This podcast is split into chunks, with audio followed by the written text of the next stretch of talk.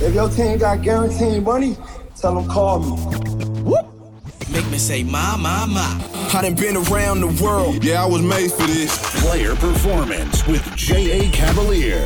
Welcome back to another episode of Player Performance. I am J.A. Cavalier. Here it is, NFL Week 1. It's finally back. We're going to be here all season giving you the information needed to beat the book, hopefully making you a more informed player along the way. Those of you looking to sign up for premium service, links listed in the description below. Guys, be sure to subscribe, like, and set your alerts. This podcast is going to drop every Thursday. We don't want you missing an episode. One losing week in the history of this podcast. All picks and leans, one losing week. Started the podcast a week before Thanksgiving last year. So, this is going to be the first NFL full season of player performance. The show continues to grow. We're going to be bringing you guest cappers, weekly giveaways, special offers, and of course, free picks, stats, trends, scores, odds, and more. All right, guys, without further ado, let's go. Jump on the money train. We're locked, we are loaded, we are ready to roll. NFL Week 1. Steelers at Bills. Pittsburgh versus Buffalo. Buffalo laying six and a half. The total is 48 and a half. The Bills nearly made it to the Super Bowl last year, but Pittsburgh is loaded on defense and kept their offense together. Is six and a half too much? The Bills were my pick to represent the AFC last year. They, of course, fell one game short. I doubled down this season. I'm starting the campaign early. Josh Allen for MVP. He balled out of control last year, but this year, no surprises. He's not going to be sneaking up on teams, and his first big test comes week one. He's going to be facing one of the top passing Ds in the league. Pittsburgh allowed fewest passing yards per attempt last year, but their offense struggled. Fifth fewest first downs in the AFC. No push from the O line, couldn't establish the run, and turnovers. They gave the ball away 18 times last year. Now remember this: they opened up the season 11 and 0. They closed the season 1 and 4. Really struggling to score points down the stretch, closing the season 2 and 5 against the spread. Now Buffalo, of course, was a cover machine. They covered in 9 of their final 11 games to close the season, and we jumped on that bandwagon early. We rode that to the end. For this game, big money pouring in on Buffalo. 70% of the bank, 64% of the tickets. The market makers opened this game up at six and a half, and it's hardly budged. I don't trust lines that don't move, especially when the action is so lopsided. Now, I'm not going to fade Buffalo, but I also won't tail them in this spot. What I will do is I'm going to lean under the posted total. The under is 5 and 1 in the last 6 meetings between these two, and I expect that trend to continue here. Buffalo's offense is elite, but the Steelers actually match up well defensively. And though the Bills' defense may be average or just above, they actually have a huge edge over Pittsburgh's offense. So give me the under, under the posted total of 48 and a half. Jets at Panthers. New York Jets versus Carolina. Carolina is laying five. Total is 44 and a half. Darnold takes on his old team with their new quarterback, and they're favored by five. Do you agree with that? Yeah, but that's because Sam Darnold shouldn't be the focus. Christian McCaffrey should be. He practically missed the entire 2020 season. In 19, he had 2,300 yards and 19 touchdowns. Having him back gives this offense a huge boost. It also gives them a dynamic they lacked last year. Plus, remember, this isn't a bad Panthers defense. 22 takeaways last season. And don't get me wrong, Zach Wilson, he looked great in preseason, but this isn't the Packers' twos and threes. He has starters coming for him now. Offensively, the Jets ranked last in both third down conversions and first downs gained. Before you fall in love with all the hype over Wilson, remind yourself that this is a team that won two games last year, playing a team that was competitive for most of the season. And Carolina, they closed really strong, covering four of their last six games, playing the fourth toughest schedule in the league. This team is going to be much improved for 2021, and it's going to start with a beatdown this week of the Jets. Big money coming in on Carolina. Opened at four, jumped to five. I like the Panthers in this game, and I'm good with this line moving up to six. I love this spot for Carolina. An overhyped rookie quarterback making his first start on the road.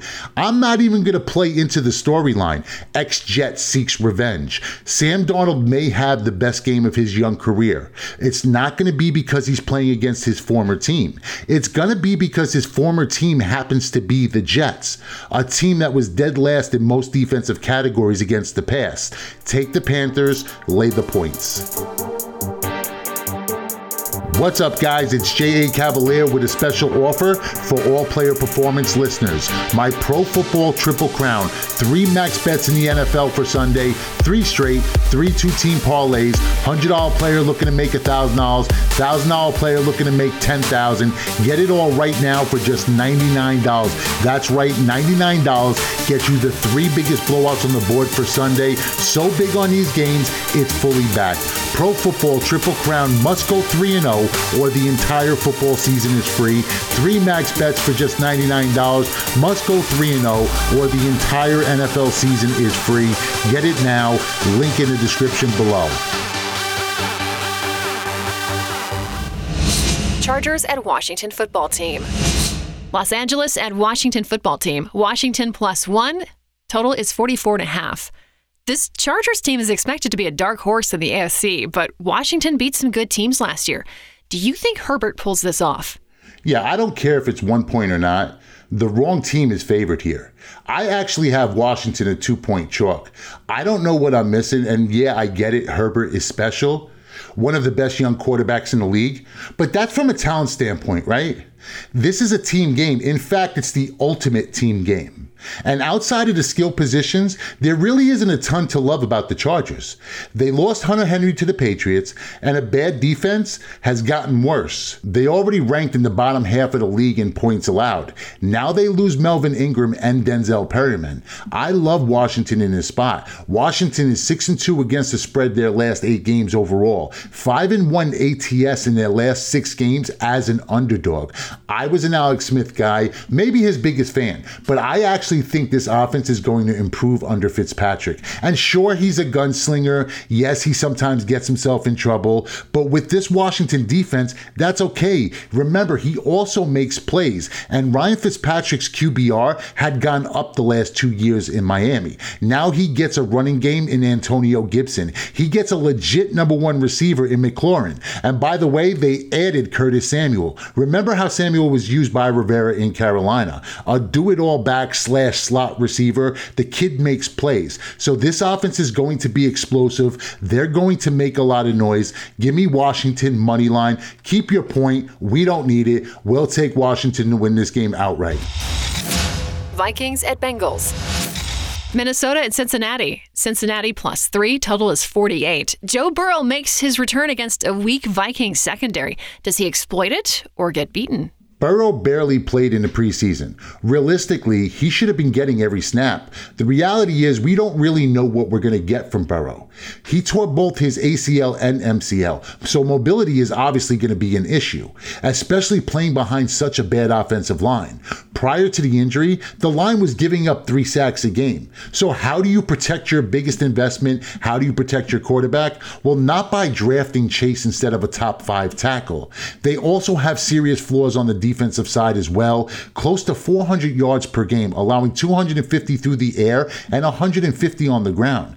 Dalvin Cook, he may go for 200 in this game. Everyone is down on the Vikings. I'm expecting bigger things this season. They will be drastically better on defense. I mean, the Vikings had some key opt outs last year and injuries. Prior to that, Minnesota was a top two, maybe top three defense. I expect their play to return to form. And not to mention, the Vikings get out of the gate quick. They've started well under Zimmer, four and one their last five season openers. The Chalk also covered four straight in this series. Sharp money is back in the Vikings. I'm backing the Vikings. I'm actually surprised this line isn't adjusting. 70% of the bank is on Minnesota laying the three. Regardless, lock this number in now. I'm very bullish on the Vikings in this spot. Take Minnesota, give them the field goal.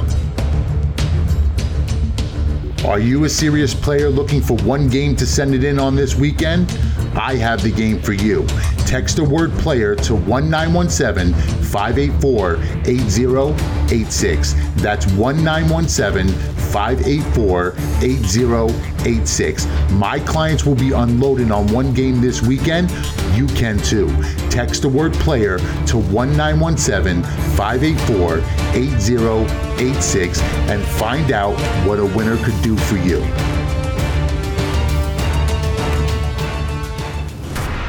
Niners and Lions. San Francisco at Detroit. Detroit plus seven and a half. Total is 45 and a half. The Niners are healthy again. People forget that they played in a Super Bowl just two years ago. Trust them or wait it out? So the obvious answer is going to be the Niners in this spot. I mean, you kind of have to give the Niners a mulligan for 2020. No team was affected more. They were decimated with injuries. Jimmy G, Raheem Mostert, receivers, the entire Niner defense. I mean, it got so bad that we're actually playing home games in Arizona. But, and yes, there is a but. There's a ton of value with home dogs week one in the NFL, and more so when you're catching over a touchdown. But no, I'm not going to take the Lions in this spot.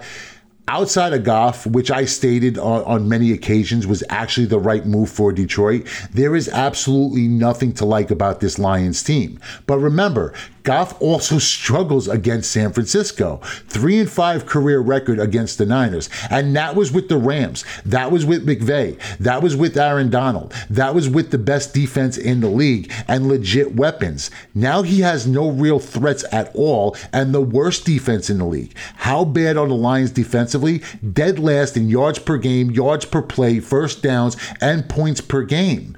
Bad recipe for facing a Niners team that is absolutely loaded. Fourth best offense in 2019, putting up nearly 400 yards per game. Shanahan's offense will return to form. I like San Francisco in this spot. However, I am not laying seven and a half on the road in NFL week one. It's really dangerous. I'll stay away from that. What I will do is I'm going to take the Niners in a front end of a two team teaser.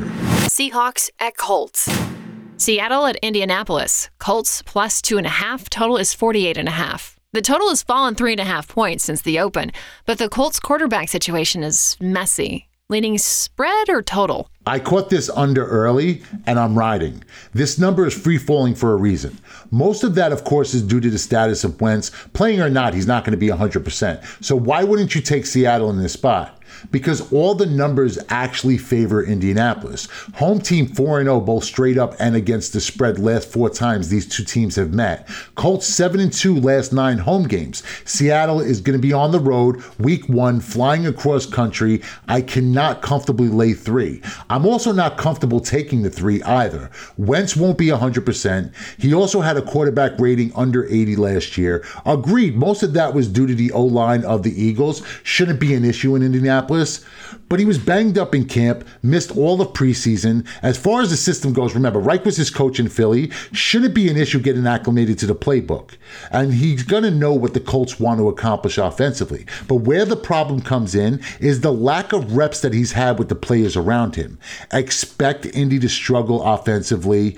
Defensively, entirely different story. Easily top five, top 10 in points per game, second in rush yards per game, second best turnover differential in the NFL. So the Colts cause turnovers. Russell Wilson turns the ball over. This game has sloppy written all over it. The Seahawks tend to play to the under as is. Seven and two of their last nine games have gone under the posted total. That trend continues. I actually don't even think that this game is ever going to threaten the 48 and a half. I like the under. Go under the posted total. Day, week, month, and season packages available on ylose.com. That's the letter Y, L O S E.com. So, my best bet for the show is going to be a two team six point teaser. The San Francisco 49ers laying one and a half, and the Kansas City Chiefs at a pick 'em. That's a two team six point teaser, Niners and Chiefs. Guys, remember to pick up my Pro Football Triple Crown for NFL Week One. Three straights, three parlays. Start the season off on a high note. Link in the description below. Just $99, $100 player looking to make a thousand dollars, $1,000 thousand player looking to make ten thousand. Capitalize on this this week. My pro football triple crown. Again, link in the description below. Remember to subscribe and like. And if you disagree with the with the games, you disagree with the picks, go ahead and give us a big fat thumbs down. Haters are always welcome. All right, guys. I'm J.A. Cavalier for Tessa Hall, and Big Mike will be back next week. We'll be back here next Thursday with NFL Week Two. Until then, remember bet with your head not above it. Day, week, month, and season packages available on ylose.com. That's the letter Y, L O S E.com.